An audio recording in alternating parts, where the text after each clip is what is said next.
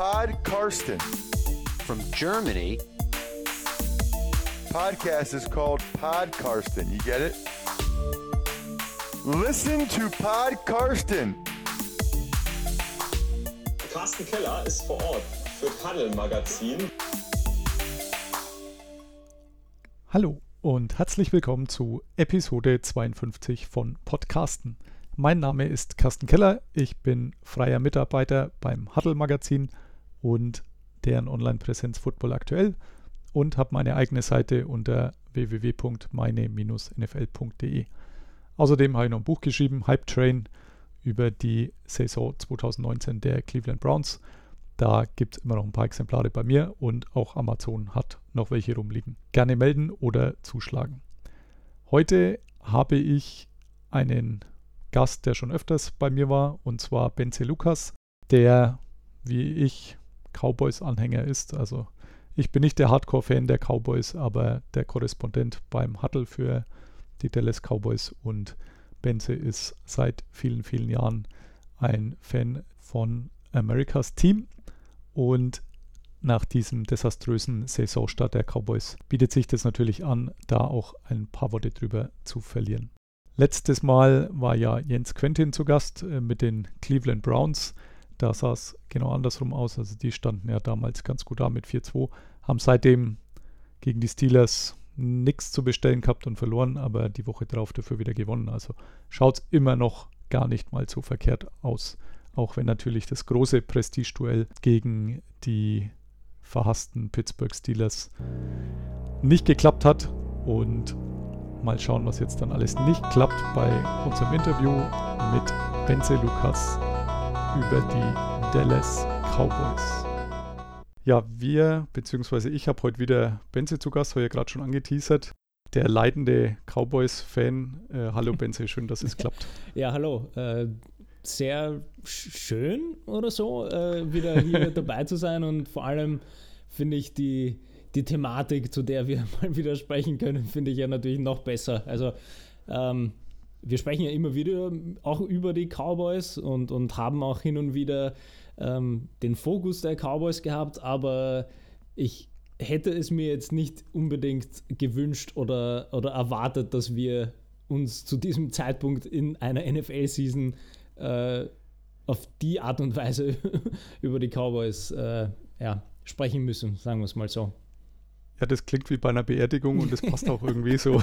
Ja, wir, schön, dass wir uns wiedersehen, aber genau. es hätte jetzt nicht unter diesen Umständen ja. sein müssen. Ja, leider. Ja, du bist ja eher der Pessimist eigentlich immer oder so ein bisschen äh, zurückhaltend, was so äh, Prognosen mit den Cowboys angeht. Ich bin ja da manchmal eher optimistisch unterwegs. Ähm, hättest du dir aber wahrscheinlich auch nicht vorstellen können, dass wir jetzt, wir in Anführungszeichen, jetzt bei 2,5 stehen, oder?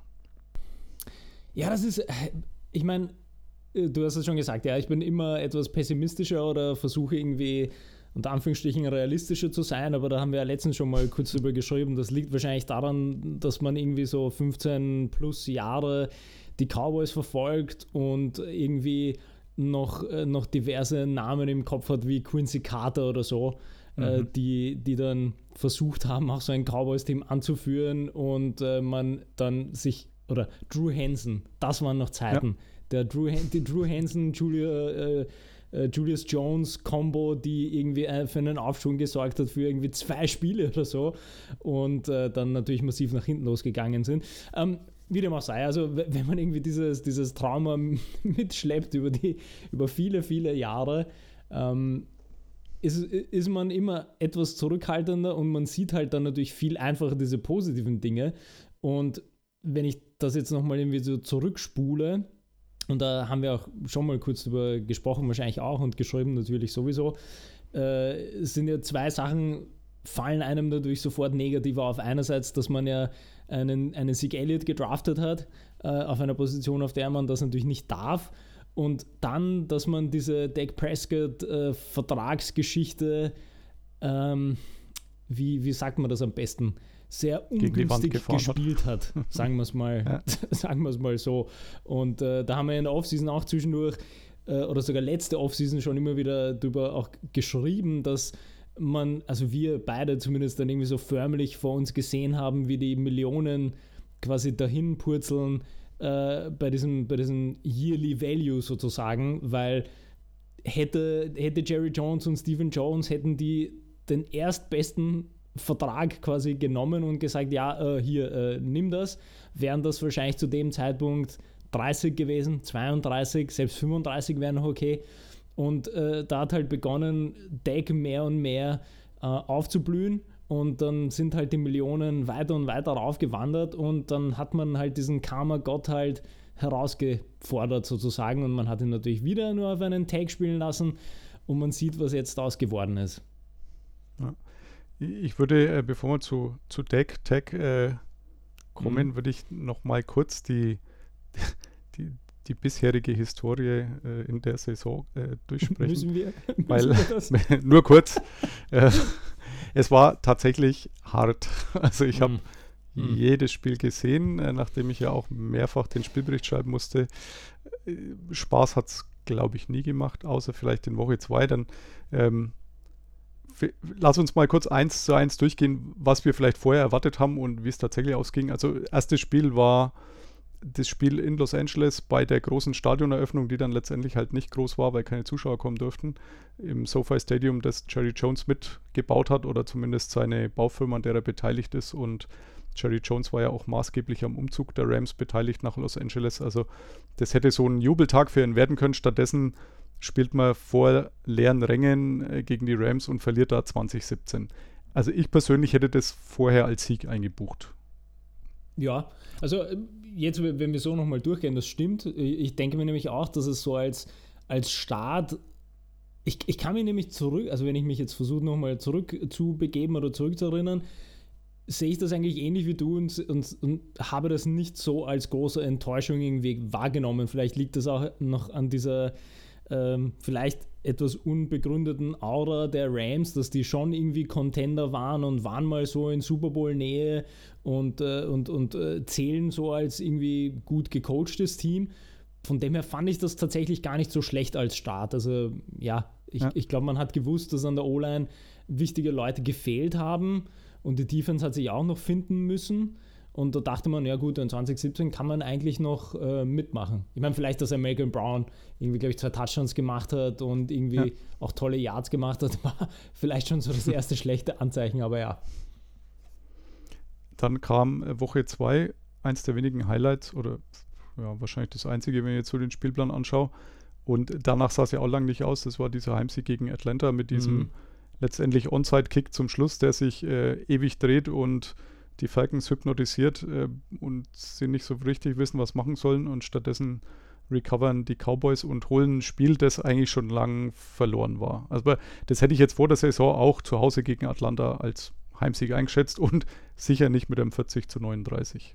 Ja, also das ist äh, zwei Dinge, also offensichtlich ist das so ein Falcons-Ding, da, da, da, kann Todd Gurley auch ein, ein, ein, Lied davon singen, wie man äh, aktiv ein Spiel verliert und wie du schon den ja. Onside-Kick gesagt hast, ja, also das, das war so eine klassische Falcons-Geschichte, wo, ähm, wie jetzt, also ihr wollt offensichtlich gewinnen, verständlich, okay, vielleicht will man einen Coaching-Change, GM-Change, aber das haben sie halt sehr deutlich äh, gemacht, die Falcons.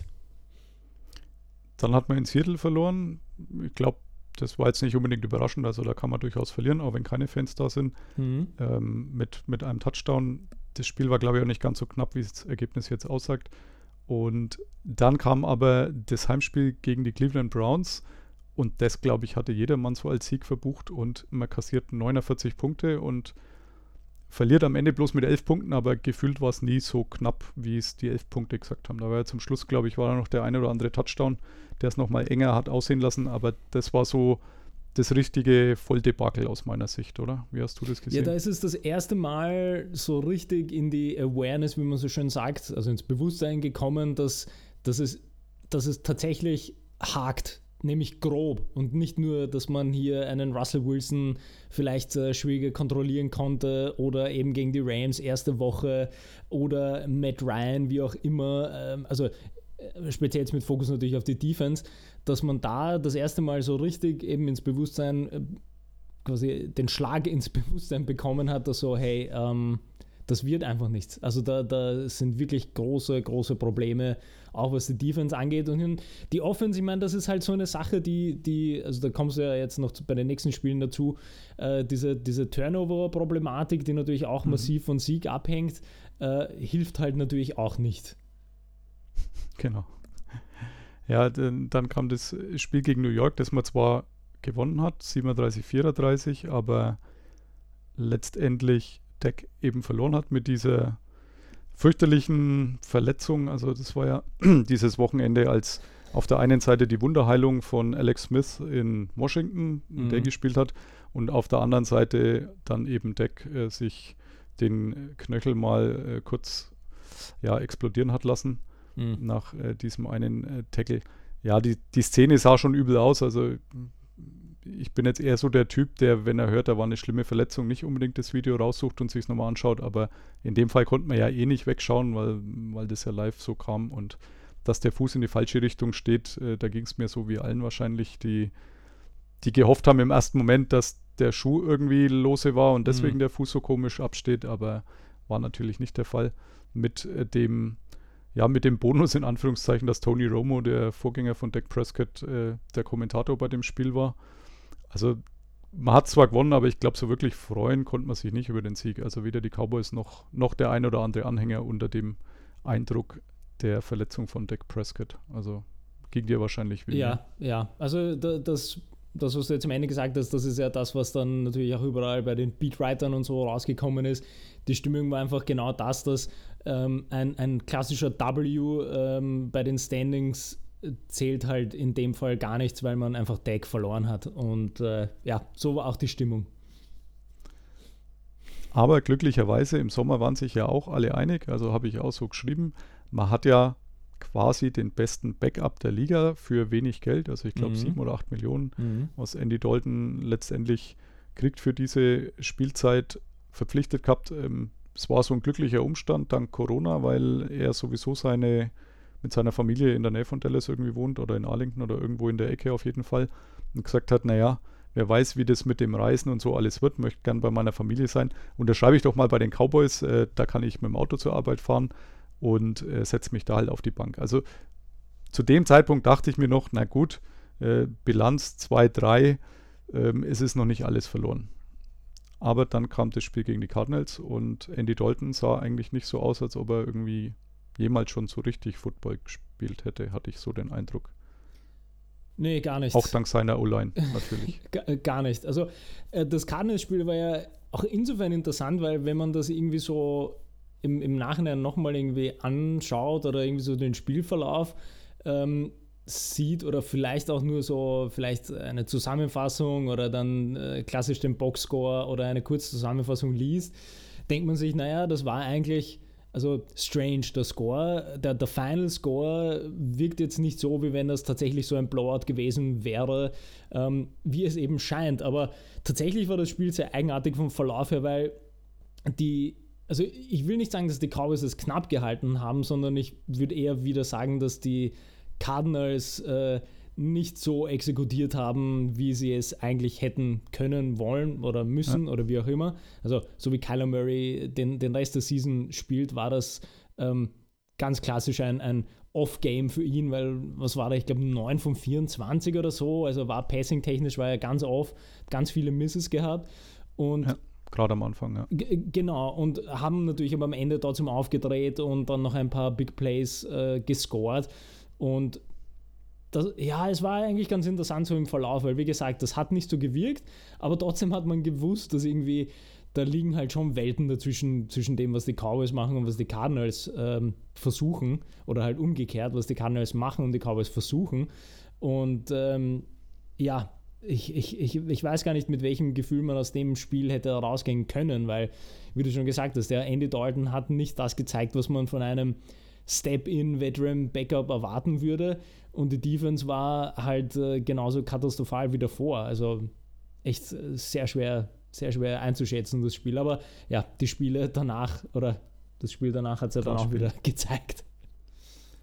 Da dachte ich noch vorher, und da hatten wir uns ja so ein bisschen ausgetauscht, ich habe da auf die Cowboys Quette dann vor dem Spiel mhm. jetzt gegen Washington, gegen die Washington Football Teamer, weil äh, vor meinem inneren Auge lief das, äh, war mir ganz klar, wie das abläuft. Und zwar, na gut, Andy Dalton jetzt äh, vielleicht ein bisschen übermotiviert, wie auch immer, hat halt noch nicht mit den, mit den anderen auch so wirklich zusammengespielt. Äh, Arizona ist jetzt nicht so schlecht, kann mal passieren, aber jetzt spielt man gegen Washington, die eigentlich nichts sind. Also die, außer in Woche 1, wo sie gut aufgespielt haben, eigentlich seitdem nicht mehr wirklich was geleistet haben.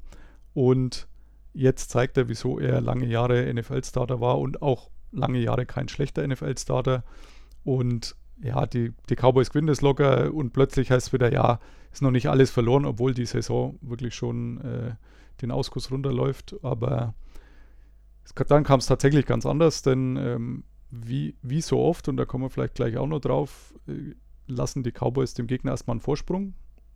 Aber jetzt nicht in dem Wissen, dass man das ja dann wieder aufholt, sondern man, man gibt das Spiel eigentlich durch eigene Fehler aus der Hand, sowas auch gegen Washington. Also die ersten neun Punkte waren geschenkt, dank Safety und anschließend dem Touchdown, den man da vorgelegt hat. Und da muss ich sagen, das Spiel war schon sehr, sehr ernüchternd. Also 25 zu 3 gegen ein mehr als biederes Washington-Team. Antonio Gibson, der 114 Yards, glaube ich, oder mhm. sowas erläuft und vorher noch nie über, nie, nie über 55 kam.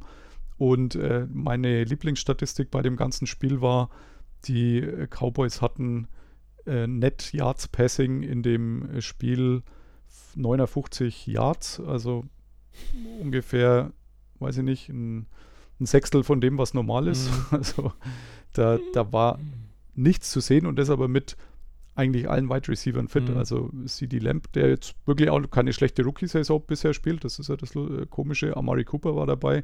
Also es waren eigentlich, was das angeht, alle an Bord, nur die O-Line ist halt jedes Mal durchgewechselt und von schlecht noch zu noch schlechter geworden. Aber 59 Yards ist schon deprimierend böse. Und das war für mich jetzt tatsächlich der richtige die Tiefpunkt äh, die Saison, mal abgesehen von Decks Verletzung. Aber das ging dir vermutlich auch nicht wirklich Ja, anders, absolut. Oder? Also wir haben ja kurz vor der Aufnahme auch schon mal äh, gesprochen, vor allem über diese Ausgangslage ähm, konkret vor Washington und eigentlich ging es mir zuerst mit Andy Dalton ähnlich, weil ich mir gedacht habe, naja gut, zuerst kommt er halt als äh, Reliever rein sozusagen und muss das Spiel noch fertig spielen gegen eine Giants Defense, ja, okay. Ähm, dann kommt eine Cardinals Defense, die wo man vielleicht mit einer Woche Vorbereitung kann man auch vermutlich so aussehen, wie er aussieht. Aber ich habe mir gedacht, na gut, nach ein paar Wochen sollte das dann klappen und eben, wie du sagst, ja, man hat schon einen Sieg Elliott aus irgendeinem Grund, man hat äh, Receiver, das sollte dann schön langsam klappen. Problematisch ist es dann erst in der Game Week geworden, wie halt ähm, mehr und mehr klar geworden ist, wie denn diese, diese Fünfer Starting O-Line sich zusammensetzt. Und wenn man dann begonnen hat, irgendwie den Namen zu lesen, hat man sich nur das nur noch ausmalen können, wie wohl, ähm, also es hätte ja auch eigentlich schon gereicht, wenn nur ein Chase Young und äh, nur ein Ryan Kerrigan gewesen wäre. Aber dort sind ja noch zwei, drei andere Namen dabei, die, die halt einfach diese ganze D-Line ähm, massiv upgraden, beziehungsweise nicht nur massiv ja. upgraden, sondern einfach in so einen Vorsprung äh, bringen gegenüber äh, einen Left Tackle wie Cam Irving. Ja, also pff, weiß ich gar nicht, was man da sagen kann. Ein Rookie Center, äh, Rookie Right Tackle oder sogar Undrafted Right Tackle, also äh, keine Chance. Ja. Und da, da ist mir das erste Mal dann bewusst geworden, okay, das könnte, könnte ein schwierigerer äh, Tag werden als vielleicht erwartet und eigentlich noch am ehesten deswegen schwierig, weil man sich in so einer Situation ja normalerweise auf seine Defense irgendwie äh, berufen könnte, dass man sagt, hey, jetzt ist eure Zeit gegen einen Kyle Allen, äh, der mit einem Antonio Gibson als Running Back äh, oder einem JD McKissick spielt, mit einem Receiver, äh, Terry McLaurin. Und einem, ja. einem College Quarterback als Tight End, Logan Thomas, der mhm. auch so einige Teams schon durch hat in seiner NFL-Karriere. Das ist jetzt eure Zeit abzusteppen und die Offense zumindest über Wasser zu halten, dass man vielleicht zwei Field Goals machen kann und dann äh, noch das Spiel tight halten kann. Und äh, ja, mittlerweile wissen wir, dass das einfach so nicht funktioniert mit der Defense. Und das macht die Sache ja so viel schlimmer, weil es einfach keinen Ausweg gibt aus dieser ähm, katastrophalen Saison, weil einfach das Setup funktioniert nicht, kann einfach nicht funktionieren. Gemessen an der Erwartungshaltung vor der Saison, Cowboys größte Enttäuschung der NFL. Für mich sicherlich. Absolut. Ja, also spontan wird mir, ja gut, das wird ja jetzt natürlich diskutiert, Cowboys oder Patriots, aber ähm, Patriots. Ganz ja, ehrlich, bei aber den- mit den Abgängen. Ja, genau, ja. genau. Und bei den Patriots war ja auch das ganz Wesentliche, äh, dass wir ja schon gewusst haben, wie gut Tom Brady ist. Also ist ja nicht so, dass wir, wir alle irgendwie, äh, dass uns das klar war, dass ähm, Cam Newton kommt einfach rein und setzt dort fort, wo ein Tom Brady aufgehört hat. Also erstens haben wir mal nicht gewusst, wie fit ein Cam Newton ist. Zweitens ist es ja auch nicht so einfach, eine Offense komplett umzuschreiben auf einen Cam Newton. Von dem her schon mit großem Abstand die Cowboys, würde ich sagen.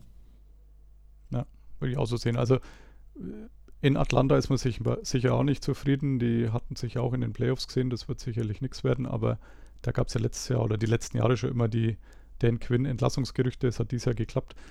Bei den Cowboys denke ich, wird es keine Entlassung geben, auch äh, wenn jetzt ein, ein Ed Werder gesagt hat, der ESPN Cowboy Speedwriter, er glaubt, dass die Cowboys die jetzige Edition 2020 das Worst Team ist, seit er seit 1988 die Cowboys äh, begleitet. Und du hast ja vorhin schon mal angesprochen, also wenn man so an Quincy und Co. zurückdenkt und äh, 88, 89 waren sie auch ganz schlecht, äh, als Jerry Jones sie dann gekauft hat. Und äh, das sagt, denke ich, schon einiges. Den Coaching-Staff, also ich, ich war im Sommer begeistert, oder ich glaube, wir beide, weil wir hatten ja da auch hin und her geschrieben ähm, Mike McCarthy hat er da wirklich so ein, so All-Star-Coaching-Staff zusammengestellt, zumindest auf dem Papier. Die Gerüchte, dass äh, die nichts taugen, gibt es jetzt dann auch schon eine ganze Weile. Aber letztendlich äh, glaube ich nicht, dass dieser Coaching-Staff entlassen wird, denn Jerry Jones ist eher bekannt dafür, dass er zu lange an Coaches festhält und nicht zu kurz. Deswegen glaube ich nicht, dass er die nächsten vier Jahre, denn zu lang läuft der Vertrag äh, dieser Coaches noch, da unbedingt meint, dass er zwei Coaching-Staffs bezahlen muss. Denn in der NFL ist ja so, man bezahlt den Stab so lang, wie der Vertrag hat. Also auch wenn man jetzt nach einem halben Jahr sagt, die wollen wir nicht mehr haben, dann muss man die letzten viereinhalb Jahre trotzdem noch zahlen und das wird ein Jerry Jones sicher nicht machen. Mike Nolan als Defensive Coordinator hat bisher gar nichts gezeigt. Denkst du, dass da vielleicht ein Wechsel kommt? Ähm, zumindest auf einer von der Assistant-Position irgendwo? Ja, die Frage, also das wollte ich eigentlich vorhin auch schon mal ansprechen, äh, beziehungsweise klingt das ja schon immer ein bisschen durch, dass man vielleicht bei der Offense so ein bisschen Rücksicht äh, nehmen kann auf die ganzen O-Line-Verletzungen und dann, dass natürlich jetzt der Star-Quarterback fehlt, ist ja auch eine Geschichte. Wo man aber vermutlich nicht sagen kann, ist die Defense, die klar, es fehlt auch dort ein sag ich mal, äh, Starting Cornerback, okay, aber die Leute, die reingesteppt sind, ähm, waren jetzt auch sehr brav und äh, ein Leighton Van ist wieder zurück, ein Jalen Smith hat ja einen großen Vertrag bekommen ja. und es scheint trotzdem nicht zu funktionieren. Klar, ein Tristan Hill, der sich ähm, dann wieder etabliert hat, hat sich auch verletzt, hilft nicht, klar, aber trotzdem sind jetzt einige Spieler auch gleich gecuttet worden, also ein Dontari Poe, Daryl Worley, ähm, alle Veterans, die irgendwie geholt worden sind, sind jetzt auch schon sofort gecuttet äh, worden und die Rufe werden, glaube ich, auch nie aufhören, einen Mike Nolan zum Beispiel loszuwerden. Und äh, wenn man ganz ehrlich ist, hätte man einen Mike Nolan sofort nach, lass mich überlegen, vermutlich, ja, ist schwer zu sagen, aber hätte man eigentlich jede Woche irgendwie picken können, vielleicht bis auf die Rams-Woche, äh, wo, ja genau, bis auf, bis auf die erste auf hätte die man erste, eigentlich ja. alles picken können und sagen können, hey, nein, danke.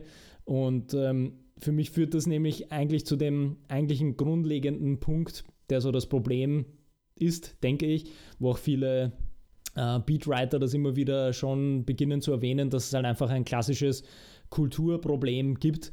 Ähm, da haben wir ja immer wieder darüber gesprochen, dass dadurch, dass es keinen klassischen GM gibt, gibt es halt keine, kein Verantwortungsgefühl. Und auch wenn Jerry Jones natürlich da ähm, quasi mit Leib und Seele in dem Team dabei ist und schon immer war, ähm, ist es trotzdem was anderes, dass es einfach keinen GM geben kann, der rausgeschmissen wird, wenn einfach über einen Zeitraum Drafts nicht funktionieren oder Free Agents äh, Signings nicht funktionieren. Und ähm, da, da ist, glaube ich, einfach genau da das Problem drin, dass es auch irgendwann mal mit der Kultur nicht klappt, weil bei jedem anderen Team, würde ich jetzt fast mal so behaupten, wäre ein Mike Nolan sofort raus gewesen. Unabhängig davon, dass er jetzt gleich geholt mhm. worden ist, weil ähm, das kann passieren. Also dann hat man entweder, äh, also wie gesagt, man hat einfach dann von Anfang an ein schlechtes Hiring gemacht. Und ob das dann an Mike McCarthy liegt oder ob dann Jerry Jones letztendlich das, das, äh, die letzte Unterschrift drunter gegeben hat und zugestimmt hat, either way, wie man so schön sagt, müß, müsste was passieren oder muss was ja. passieren. Sonst ähm, was sehen Spieler oder was sehen andere vom Coaching-Staff, wenn man so eine Leistung äh, abliefern kann und man ja eigentlich schlechter und schlechter wird und nichts passiert? Nichts. Und dass das ein Dontari Poe und ein ja. Daryl Worley äh, released werden, ja, okay. Sind halt Veterans, sie sind irgendwann mit der Offseason gesigned worden. Da hat man jetzt keine großen Erwartungen reingesteckt. Da kann Jerry Jones noch so oft sagen, ähm, ja, ähm, sein Gewicht hat er nicht halten können und seine Performance war nicht gut. Aber ja, das wird dem Rest, dem Rest des Rosters nicht so viel sagen, wie wenn man einen Mike Nolan einfach rausschmeißen würde. Ich habe dann auch schon überlegt, ob vielleicht diese Spieler wie ein Don Terry Poe nicht einfach schon zu alt und zu ja, irgendwo satt sind, was natürlich zu seinem Übergewicht passt. Aber der Everson, äh, ja, Griffin, Griffin, war ja eigentlich Beispiel. auch ja, ge gefeierter Pick, mhm. eigentlich äh, ganz spät geholt für nur 6 Millionen Jahresgehalt. Jetzt hat man nach sechs Spielen nach Detroit äh, verramscht letztendlich. Also man kriegt einen Sechstrunden-Pick unter Bedingungen. Also ich ja. weiß nicht genau, was die, ja. Ja, die Bedingungen sind. Also wahrscheinlich müssen die Lions den Super Bowl gewinnen oder so, dass wirklich ein Sechstrunden-Pick wird. Also letztendlich hat man nichts dafür gekriegt, außer dass man sich einen Mini-Tick Gehalt spart, denn er hinterlässt einen Cap-Hit von zweieinhalb Millionen. Sechs hätte er gekostet für die Saison. Sechs Spiele sind schon gespielt. Also da ist jetzt auch nicht so viel, was man spart. Also, was sonst halt bei Jerry Jones in der Portokasse mhm. rumliegt, wahrscheinlich. Vielleicht ist das das Zeichen, das man jetzt irgendwie setzen wollte. Und wenn man jetzt so die Stats anschaut, dann war Everson, Everson Griffin sicher nicht der schlechteste bei den Cowboys. Also, er hat zumindest, ich glaube, zweieinhalb, sechs oder irgend sowas gehabt, ein mhm. paar Tackles. Also, mhm der fiel zumindest ein, zweimal auf, was in der Defense die wenigsten von sich behaupten können. Ja, aber da ist ja das, äh, nur kurz dazwischen, da ist ja das beste Beispiel, ja. dass der, der eigentlich beste Defense-Spieler ist ein Eldon Smith wahrscheinlich. Und ja. das zeigt ja dann in schon. ein paar Spielen gewesen. Genau, ja. und das zeigt ja schon, wo das ganze System dann steht, weil man, man äh, zahlt einem Everson Griffin das Geld und tradet ihn dann weg. Und am Ende ja. stellt sich raus, dass der beste Pickup oder der solideste Contributor von mir aus ist halt tatsächlich ein Alden Smith, der quasi gerade jetzt erst wieder zurück ist in der Liga und sich äh, wahrscheinlich erst äh, fit gespielt hat, so über den Sommer und, und jetzt dann die ja. ersten paar Wochen. Nach fünf Jahren. Also ja, ich glaube, es ja. waren fünf Jahre Pause. Also es ist eigentlich unfassbar und ein DeMarcus Lawrence fällt auch nicht groß auf, der auch einen Riesenvertrag letztes Jahr gekriegt hat. Äh, Jalen Smith hast du schon gesagt. Der, der fällt mir jetzt tatsächlich immer auf, weil Cousin Cell im BS-Report, oder so heißt er jetzt nicht mehr, aber im ehemals BS-Report genannten Podcast von Bill Simmons vor zwei, drei Wochen mal erwähnt hat, dass Jalen Smith eigentlich überhaupt nie einen Tackle schafft. Und tatsächlich äh, in den letzten Spielen ist es mir dann auch brutal aufgefallen, weil man dann vielleicht auch darauf äh, mehr achtet. Äh, er holt immer gut auf, springt dann und dann rutscht er so am Gegenspieler runter, der mehr oder weniger unbeeindruckt weiterläuft. Also letzte Woche bei einem Touchdown war es auch so. Also tatsächlich zwei, drei, vier Situationen pro Spiel, wo man das Gefühl hat, eigentlich ist er doch früh genug da, aber Tackle ist jetzt nicht so seins und äh, dann bringt es letztendlich auch nichts, wenn der Gegenspieler dann noch 20 Yards nach dem Catch irgendwie zusammenbringt, wenn der Linebacker eigentlich schnell genug da wäre. Also so im Nachhinein muss man sagen, alle Vertragsentscheidungen, die die Cowboys so die letzten zwei, drei Jahre getroffen haben, schauen jetzt nicht so aus, als ob es die glücklichsten wären. Also ich, ich könnte jetzt gar nicht sagen, welcher Vertrag der schlechteste ist von diesen allen. Also Sieg wahrscheinlich. Ja, Sieg, also absolut. Ähm, weil, weil die anderen, also es ist, es ist natürlich unheimlich schwer, genauso wie jetzt mit dieser Deck-Geschichte, ist dass ja diese ganze Story vom Jalen Smith war ja natürlich schon super und da kann man ja, sagen, klar. dass er sich das natürlich verdient hat, diesen Vertrag zu bekommen. Aber ich glaube, da muss man irgendwie auf dieses, auf den Gesamtkontext schauen und vielleicht dort anfangen, ähm, bei, bei, dem, bei dem Draft überhaupt, wo er aus irgendeinem Grund in der zweiten Runde gepickt worden ist, als mhm. reiner Project Player, der dann vielleicht eineinhalb oder zwei Jahre danach, ähm, wenn alles passt, nämlich es hat alles zu 110% passen müssen, dass er wieder ähm, rein körperlich, rein athletisch auf das Niveau zurückkommt, was er im College hatte. Und es, es hat sag ich mal, funktioniert. Ja, also war, war quasi nicht so schlecht, äh, wie er dann begonnen hat, ähm, sag ich mal, mehr zu spielen oder halt tatsächlich seine Snaps zu bekommen. Aber ja. man müsste wahrscheinlich da auch nochmal genauer zurückgehen und, und, und überlegen, ob nicht da irgendwie äh, Leighton Vander Esch äh, viel Hype in diese Linebacker-Crew halt hineingebracht hat oder dass da auch ein Demarcus Lawrence super ausgesehen hat und dass vielleicht so ein bisschen die Jalen Smith-Leistung äh, ähm, auch gehypt hat. Und abschließend noch zu dieser Jalen Smith-Sache. Also man hätte ihm schon auch einen anderen Vertrag geben können. Äh, anstatt ja. irgendwie Lifetime-Deal mit, äh, klar kann man dann überlegen oder klar kann man argumentieren, ja, es waren so viele Jahre, dass es dann sich wieder anders runterbricht und du dann nicht mehr sagen kannst, highest paid Linebacker, weil es sich ja auf, weiß gar nicht mehr, waren es sieben Jahre, acht Jahre, irgend so ein, irgend so ein ganz, ganz äh, komischer Deal komischer eigentlich. Deal, ja. Und da muss man sich dann auch überlegen, wieso. Also klar hat er es geproved, dass er fit geworden ist, aber deswegen muss ich ihm nicht gleich äh, ja, irgendwie die, die Schlüssel zur, zum Zweitauto mitgeben. Also das, ja, weiß ich nicht, einfach viele, viele eigenartige Entscheidungen. Und wie, wie gesagt, schließt sie alles ab mit dieser Deck-Geschichte, wo man keinen Vertrag hinbekommen hat und äh, ja, jetzt dort steht, wo man jetzt steht, wo ich finde, also da, da will mich interessieren, wie du die Situation siehst, weil ich bin da von A bis Z habe ich ganz unterschiedliche ähm, Überlegungen und Pläne schon so im Kopf mal durch, äh, durchgehabt, was denn die Cowboys da tatsächlich machen könnten, sollten, müssten. Ja, also ab abschließend noch zu Jalen mhm. Smith. Für die, die es nicht so wissen, äh, der hatte sich im Bowl-Game mit seinem College-Team äh, das Knie zerstört. Er hatte dann diese gefürchtete Microfracture Procedure, also wo, wo man noch irgendwas bricht im Knie, damit es äh, dann wieder wird. Und was im Draft halt wirklich seltsam war, war dieser Zweitrunden-Pick, du hast schon gesagt, den hätte man auch in der vierten Runde gekriegt. Denn danach hieß es, den haben ganz, ganz viele Teams, haben den einfach von ihrem Draftboard genommen, weil sie gesagt haben, äh, der kann froh sein, wenn er irgendwann mal wieder läuft. Mhm. Und man hatte so den Eindruck, dass die Cowboys damals schon allen beweisen wollten, dass sie einfach klüger sind als alle anderen. Jerry Jones hat das ja manchmal diesen diesen, diesen Anflug, dass er sagen will, äh, seht her, was ich für eine Ahnung habe. Mhm. Und es kam dazu, diese, diese Prozedur hat der Teamarzt der Cowboys durchgeführt, damals bei Jalen Smith äh, schon. Oder halt äh, irgend so ein Spezialist, der aber nebenher auch bei den Cowboys irgendwie angestellt ist. Deswegen hatten die da sicher mehr Einblick wie alle anderen Teams. Was aber dazu führt, die anderen hätten ihn einfach nicht genommen und schon klar nicht in der zweiten Runde. Also ich, ich weiß noch, dass ich damals auch vor, vor meinem Rechner gesessen bin und gedacht habe, wie fasse ich das denn jetzt in Worte, diesen Pick? Denn so wirklich verstehen tut man es nicht, denn Cowboys hatten eigentlich ganz gute Aussichten und holen jetzt in der zweiten Runde, obwohl es ja doch das ein oder andere Loch im Kader hatten, äh, holen sie einen Spieler, der jetzt dann das nächste mindestens ein Jahr, eher zwei wahrscheinlich gar nicht spielt. Aber gut, das, das noch zu Jalen Smith äh, zur Ergänzung. Mhm. Und jetzt bei Dak Prescott ich habe auch nach der Verletzung haben viele gesagt, oh, das ist so schlecht für ihn. Jetzt sieht man mal dieses Franchise-Tag, dass das einfach scheiße ist.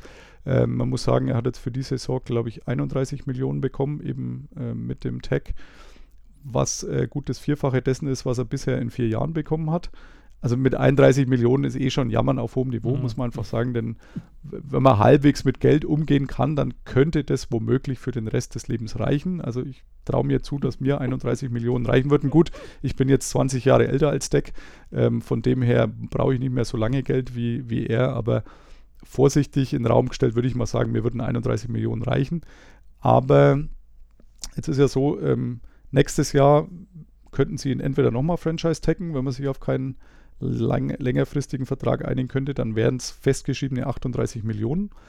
Aber das Salary Cap, das heuer bei, ich glaube, 198 Millionen oder sowas liegt, wird nächstes Jahr wahrscheinlich Corona-bedingt sinken, es wird höchstens auf 175 Millionen absinken. Also der, der Wert ist fix, also ich glaube 23 Millionen können es runtergehen.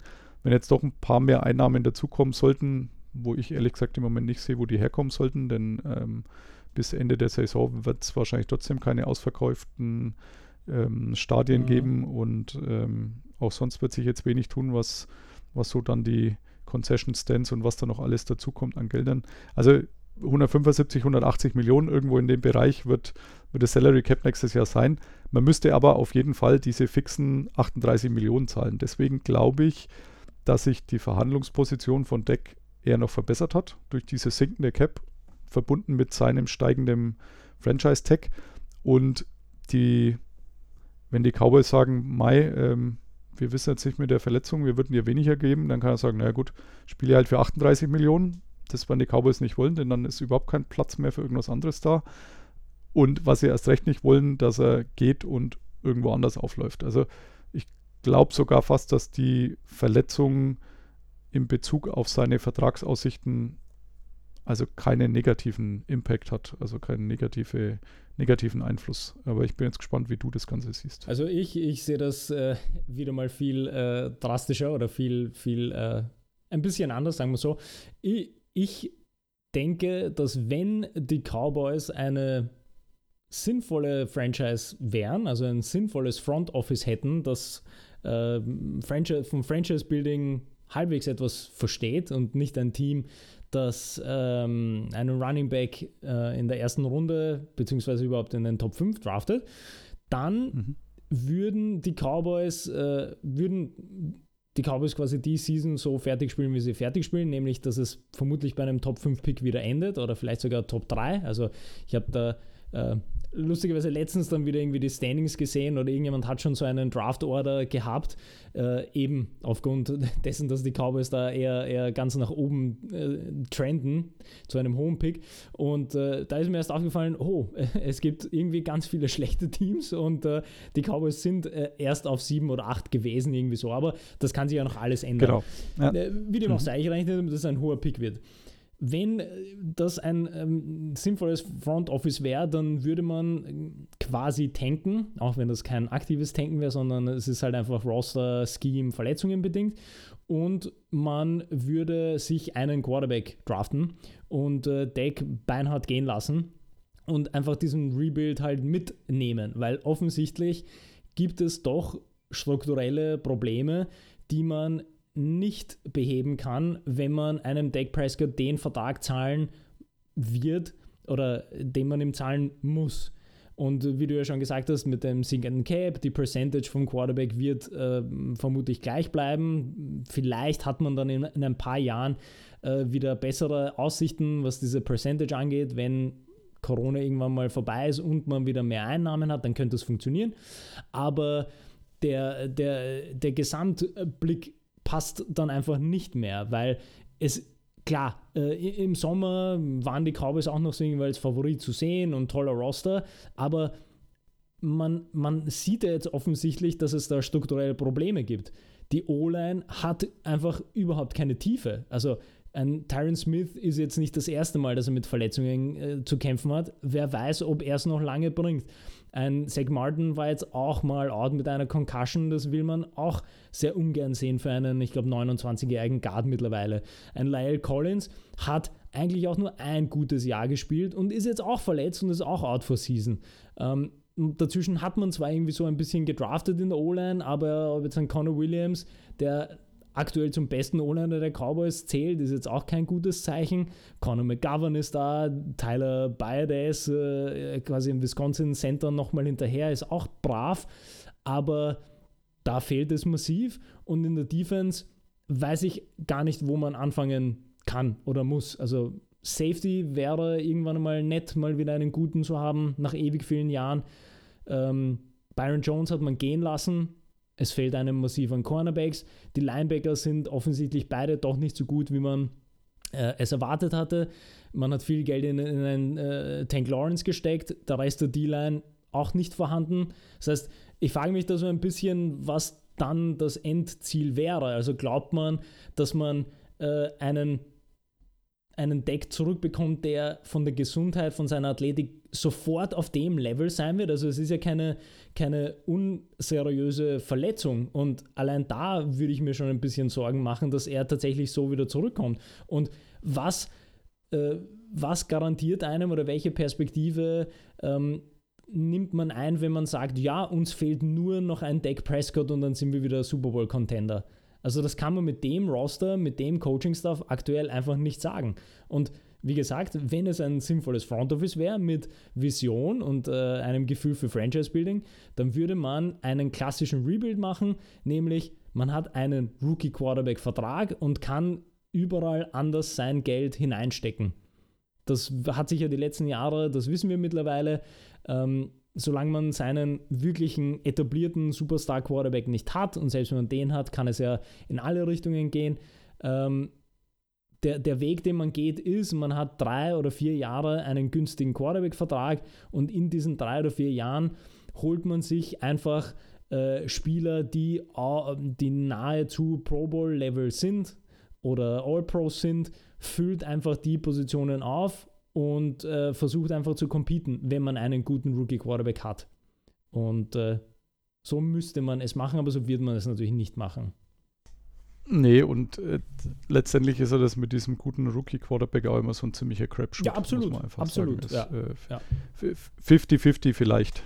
Ähm, ich ich habe jetzt mal nebenher den Schedule nochmal aufgemacht von den Cowboys. Äh, das schaut tatsächlich auch nicht gut aus. Also der, der kleine Silberstreif am Horizont ist natürlich, äh, man spielt jetzt am Sonntagnacht in Philadelphia. Theoretisch, wenn man gewinnt, ist man wieder auf Platz 1 der NFC East. Also ich kann mir jetzt nicht vorstellen, dass man gewinnt ähm, mit Ben DiNucci. Mhm. Aber rein theoretisch wären wir auf Platz 1, denn Washington hat Beiweg diese Woche, stehen bei zwei Siegen, Cowboys wären dann bei drei Siegen, Philadelphia bei zwei und einem Unentschieden. Rein theoretisch, also ist man irgendwo schon noch im Game, also aber vorstellen kann ich es mir nicht.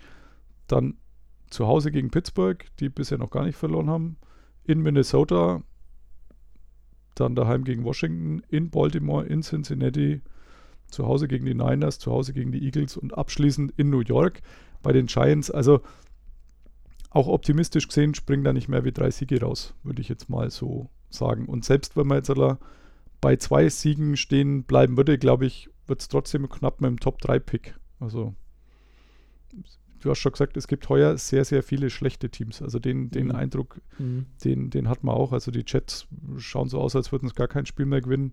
Jaguars sind auch erst bei einem Sieg, glücklicherweise, nachdem ich drauf gewettet habe, dass sie nicht allzu viele holen. Aber da sind schon etliche Teams noch äh, dabei, wie auch die Giants, die nicht allzu viel reisen werden in der Saison. Also mehr als, glaube ich, äh, ein Pick in der 5 bis 8 Range dürfte wahrscheinlich nicht drin sein glaube ich. Ja, und also trotz dessen wäre der, der sinnvolle Weg, wenn man tatsächlich eine, eine Franchise irgendwie halbwegs aufbauen möchte, wäre es, ähm, Deck nicht zu sein, sondern zu versuchen, den Rebuild zu machen. Weil, wie gesagt, also ich habe das jetzt vorhin äh, ja aufgeführt, ich, ich sehe aktuell weder im Roster noch im Coaching-Staff die ähm, die, die Voraussetzungen, dass ich sage, hey, es fehlt nur ein Deck. Weil ist ja nicht so, dass Deck äh, jetzt seit Woche 1 mit einem, nur mit einem Bein gespielt hat. Und das Team hat seit Woche 1 fragwürdig ausgesehen. Also irgendwie äh, ja. ist es schwer, sich, sich ständig auf Deck, äh, auf die Verletzung von Deck dann auszureden. Also Stats hat halt produziert ohne Ende, mhm. aber. Ja, und jetzt muss man sich mal fragen, wieso er in die Situation gekommen ist, dass er das machen musste. Ja. ja also das ja. Da wären wir wieder bei Sieg und seinen Fumbles. Ja. Er, er, führt mit vier Fumbles die, die NFL an, zusammen mit ein, zwei weiteren. Das andere sind Quarterbacks, die auch vier Fumbles haben. Und er hat noch kein einziges 100-Yard-Spiel. Also von Corona-Party im Sommer über irgendwelche anderen äh, Geschichten bei ihm, die moralisch mehr als fragwürdig sind. Bisher hat er das zumindest immer noch irgendwo mit Leistung kompensiert, die letzten Jahre, aber Jetzt äh, nervt er doch ziemlich, muss ich sagen. Letztes Spiel hat er dann diesen, diesen Tipped Interception äh, Pickup, mhm. wo er auch nicht ganz unschuldig mhm. dran war, wo der sicher schlecht geworfen war von Andy Dalton zu dem Zeitpunkt, aber er sein Übriges dazu getan hat, dass der Ball beim Gegner landet. Und ja, also ich kann es mir tatsächlich fast nicht mehr anschauen, muss ich sagen. Aber gut. Ja, dann würde ich sagen, äh, begraben wir äh, passend zu, zum Anfang die Cowboys-Saison 2020 erstmal. Yes. Ich hätte noch den Namenssponsor offen, äh, Folge 52. Äh, wir hatten uns vorher schon mal kurz ausgetauscht. Du hast noch einen Namen in den Ring, Ring geschmissen, ähm, aus Cowboys Sicht. Ja, der, der, der Klassiker, also das ist äh, wieder als, als äh, ewig langer Cowboys-Fan ist, ist das der Klassiker, wenn jemand sagt, hey, 52, dann ähm, Dexter Coakley ist natürlich der Klassiker, Ja. beziehungsweise äh, ich habe dann nicht nachgegoogelt, äh, es gab noch eine, eine infamous 52, wenn man so will, war nämlich, äh, vielleicht fällt mir jetzt der Name spontan ein, äh, L. Johnson, glaube ich, der Center damals, also Center Guard irgendwie gedraftet worden, glaube ich, auch die 52 gehabt, hat, glaube ich, eine Zeit lang gespielt, ein oder zwei Jahre und ist dann irgendwie mit, mit äh, entweder mit PEDs erwischt worden oder mit irgendwelchen anderen Drogen und war dann ganz schnell äh, ja, weg, von der, weg von der Bildfläche. Soll es ja bei den Cowboys auch schon öfters gegeben haben. Nein, das Ähm. kann ich mir nicht vorstellen. Äh, tatsächlich gibt es ein, paar- gibt's ein paar bekannte Namen mit der 52. Äh, Patrick Willis, äh, ehemals bei den Niners. Äh, dann Clay Matthews äh, bei den Packers die 52 gehabt. Aber ja, letztendlich gibt es eigentlich nur eine 52, äh, muss man sagen. Und das ist natürlich Ray Lewis von den Baltimore Ravens, der nie irgendwo anders gespielt hat. First Round Pick 96 bis 2012 dann bei den Ravens zweimal Super Bowl gewonnen, zweimal Defensive Player of the Year. 13 Mal Pro Bowl und ja, seit 2018 als First Ballot Hall of Famer auch in Kenton, Ohio mit so einer Büste vertreten. Ähm, erzähl du mal ein bisschen zu Ray Lewis. Mu- Muss ich?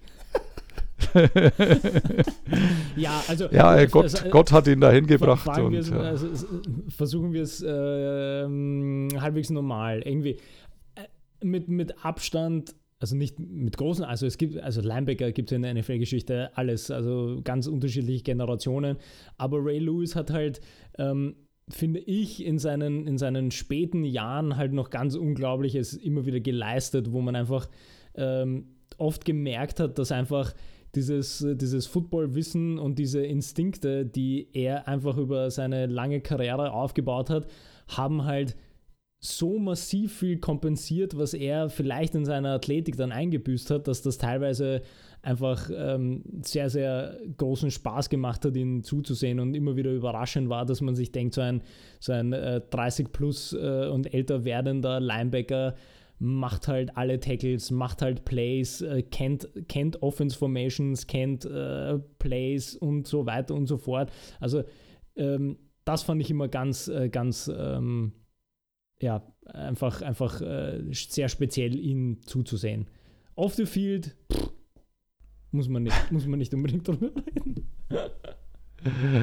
Äh, Also er ist sicher auf dem Feld ein unglaublicher Motivator, Mhm. Anführer, der seine, seine Mannschaft mitgerissen hat, die auch oftmals jetzt eher so ein Herr der Namenslosen war, aber die nicht zuletzt auch von ihm so motiviert und gepusht wurden, dass, dass da wirklich eine Einheit auf dem Feld stand und äh, die, die Duelle gegen die Pittsburgh Steelers, das war schon immer legendär, muss ich sagen, wenn er auf der einen Seite war, ein Troy Polamalu bei den Steelers in der Defense, ähm, das waren immer harte Duelle an der Grenze der Legalität.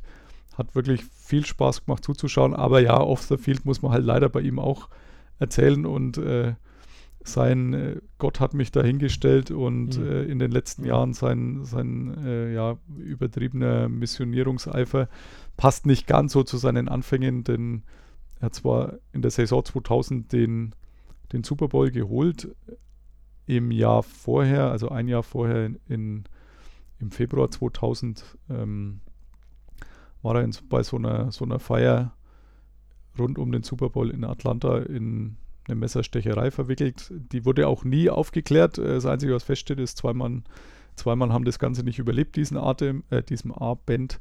Er war mit irgendwelchen Kumpels dort und ähm, letztendlich wurde nie jemand verurteilt. Er hat wegen Strafvereitelung und ähnlichem dann äh, doch eine gar nicht so milde Strafe gekriegt, hat auch zivilrechtlich ein paar Millionen, glaube ich, gezahlt an die damals noch nicht geborene Tochter eines der Opfer. Und ja, es hat auch so weit geführt, dass, dass im Jahr drauf er nicht diesen Disneyland-Spruch als äh, Defensive Player of the Year beziehungsweise äh, Super Bowl MVP war er, meine ich sogar, ähm, sagen durfte, sondern dass man da lieber Trent Dilfer genommen hat, den Quarterback, der da unverdächtig irgendwelche Kontroversen war. Die NFL wollte dann doch nicht, dass der mit ja, sprichwörtlich blutverschmierten Händen spielende Ray Lewis da ähm, noch irgendwie vor, vor ins Schaufenster gestellt wird oder wie auch immer man das ausdrücken will. Also nur er weiß, denke ich, und seine Kumpels, wer letztendlich zugestochen hat, ähm, wer die zwei Mann umgebracht hat. Er weiß es bestimmt, er hat nichts dazu gesagt. Sein, sein weißer Anzug, der an dem Abend dann wohl voller Blut war, der ist nie gefunden worden und äh, gibt immer wieder äh, Anlass zu irgendwelchen Jokes. Also ich beteilige mich da auch immer gern. Mhm. Und äh, die, die, zweite Geschichte war letztendlich 2012, als sie dann auch nochmal äh, den, den Super Bowl geholt haben. Als er früh einen Trizepsriss hatte in der Saison und dann plötzlich im Januar wieder wie neu auf dem Feld stand und das erklärt hat mit äh, dem Deer Antler Spray, also äh, das ihm da geholfen hätte. Also ich weiß nicht mal, was so ein Deer Antler für ein Tier ist. Auf jeden Fall, ähm, ich habe mir immer irgendwelche Ameisen vorgestellt. Ähm, ja, womöglich haben da auch andere Substanzen eine Rolle gespielt, ohne dass das jemals bewiesen wurde. Aber er hat dann schnell nach dem Super Bowl auch sein Karriereende erklärt und seine Sympathien sind irgendwo ungebrochen. Also ich war vor ein paar Jahren in London, ich glaube vor drei müsste das gewesen sein. Da war er vor dem Spiel draußen auf der Bühne mit Neil Reynolds, der da immer so ein bisschen moderiert und ein bisschen Fans anheizt und auch eben immer irgendwelche Legenden zu Gast hat. Und da waren, da war eben eh das Spiel der Ravens gegen die, weiß ich nicht mehr, Titans waren es nicht, Chargers oder so. Und ähm, da hat man dann eben auch Ray Lewis da gehabt. Und der Jubel war schon sehr, sehr laut, als er auf die Bühne kam. Und ja, ansonsten waren es natürlich seine üblichen äh, Gott hat für alles gesorgt Geschichten, die er da zum Besten gegeben hat. Aber man hat schon gemerkt, die Leute fanden ihn toll, finden ihn toll. Ich muss auch sagen, als Spieler fand ich ihn auch immer toll, da geht es mal wie dir. Aber untrennbar ist halt diese, zumindest diese Modnacht mit äh, verbunden. Ähm, das Deer Endler Spray, das rechne ich ihm nicht unbedingt negativ an, aber diese, diese Nacht 2000, äh, wenn dann zwei Mann das Ganze nicht überleben, dann muss man das nicht ganz so gut finden, gerade wenn er dann irgendjemand noch bekehren will. Ja. Ja, um das vielleicht nochmal positiv abzurunden, äh, ich habe in der Zwischenzeit schnell nachgeschaut und L. Johnson äh, ist natürlich nicht so negativ geendet, wie ich das dargestellt habe. Ich habe das, äh, glaube ich, mit irgendeinem anderen äh, Cowboys O-Liner von damals äh, verwechselt. L. Johnson äh, äh, hat sogar gestartet ein, ein, einige Zeit bei den Cowboys und dann Andre Giroud, Matt Lair und so diese, diese klassischen Namen der, der Cowboys-Geschichte vor ja, 10, 15 Jahren oder so. Also nur, damit, ja. damit dieser 52 auch noch ein gutes Ende findet. Und L. Johnson ist ja. jetzt irgendein College-Head Coach geworden. Das heißt, äh, da müssen wir diese Off-the-Field-Sachen äh, von Ray Lewis nicht, äh, nicht noch im Detail besprechen. Sehen wir es positiv. Genau. L. Johnson hat vermutlich nie jemand umgebracht. Äh, ohne dass wir es ganz sicher wissen. Genau, aber. genau. Okay, gut. Dann würde ich sagen, äh, belassen wir es dabei. Herzlichen Dank an dich, ja, Benze, danke für die, für die Einladung. Die ja. Hast immer wieder gern. Und äh, ja, äh, natürlich geben wir die Hoffnung auch nicht auf, dass äh, vielleicht der Let's Talk Football Podcast wieder aus seiner Corona-Pause kommt. Ja, vielleicht, vielleicht kommt es irgendwann mal von der Physically Unable to Perform List. Wir werden sehen. Ja. Äh, die gefürchtete Pub-List. Und ja. Und ja, dann äh, bringen wir die Cowboy-Saison noch irgendwie zu Ende, denn äh, gutes Ende wird es leider nicht finden ja. und ja. sind gespannt, ja. wie es dann da weitergeht in Jerry Jones Land. Ja, leider. Ja, also dann äh, mach's gut und Dankeschön. Bis dann. Pod Karsten. Ja, auch nochmal von dieser Stelle herzlichen Dank an Benze, dass das geklappt hat. Danach haben wir noch gesagt, äh, die Pub-List wäre natürlich die Physically Unable to Podcast Liste. Würde noch besser passen. Also da möchte ich Benzes Joke äh, gleich gerne übernehmen. Vielleicht klappt es ja mit dem Let's Talk Football Podcast dann wieder in naher Zukunft, dass er von dieser Pub-Liste, der Physically Unable to Podcast-Liste, runterkommt. Und nicht nur ich, denke ich, würde sich freuen. Damit bin ich jetzt auch schon am Ende der Episode 52 angekommen. Herzlichen Dank fürs Dabeibleiben, fürs Zuhören. Hinterlasst gerne Bewertung bei iTunes. Wie gesagt, Buch gibt es auch noch genügend. Auch da gerne bei Amazon eine Bewertung hinterlassen, äh, wenn sie denn gut ist. Und damit dann bis zum nächsten Mal, bis zu Episode 53. Macht's gut. Bye bye.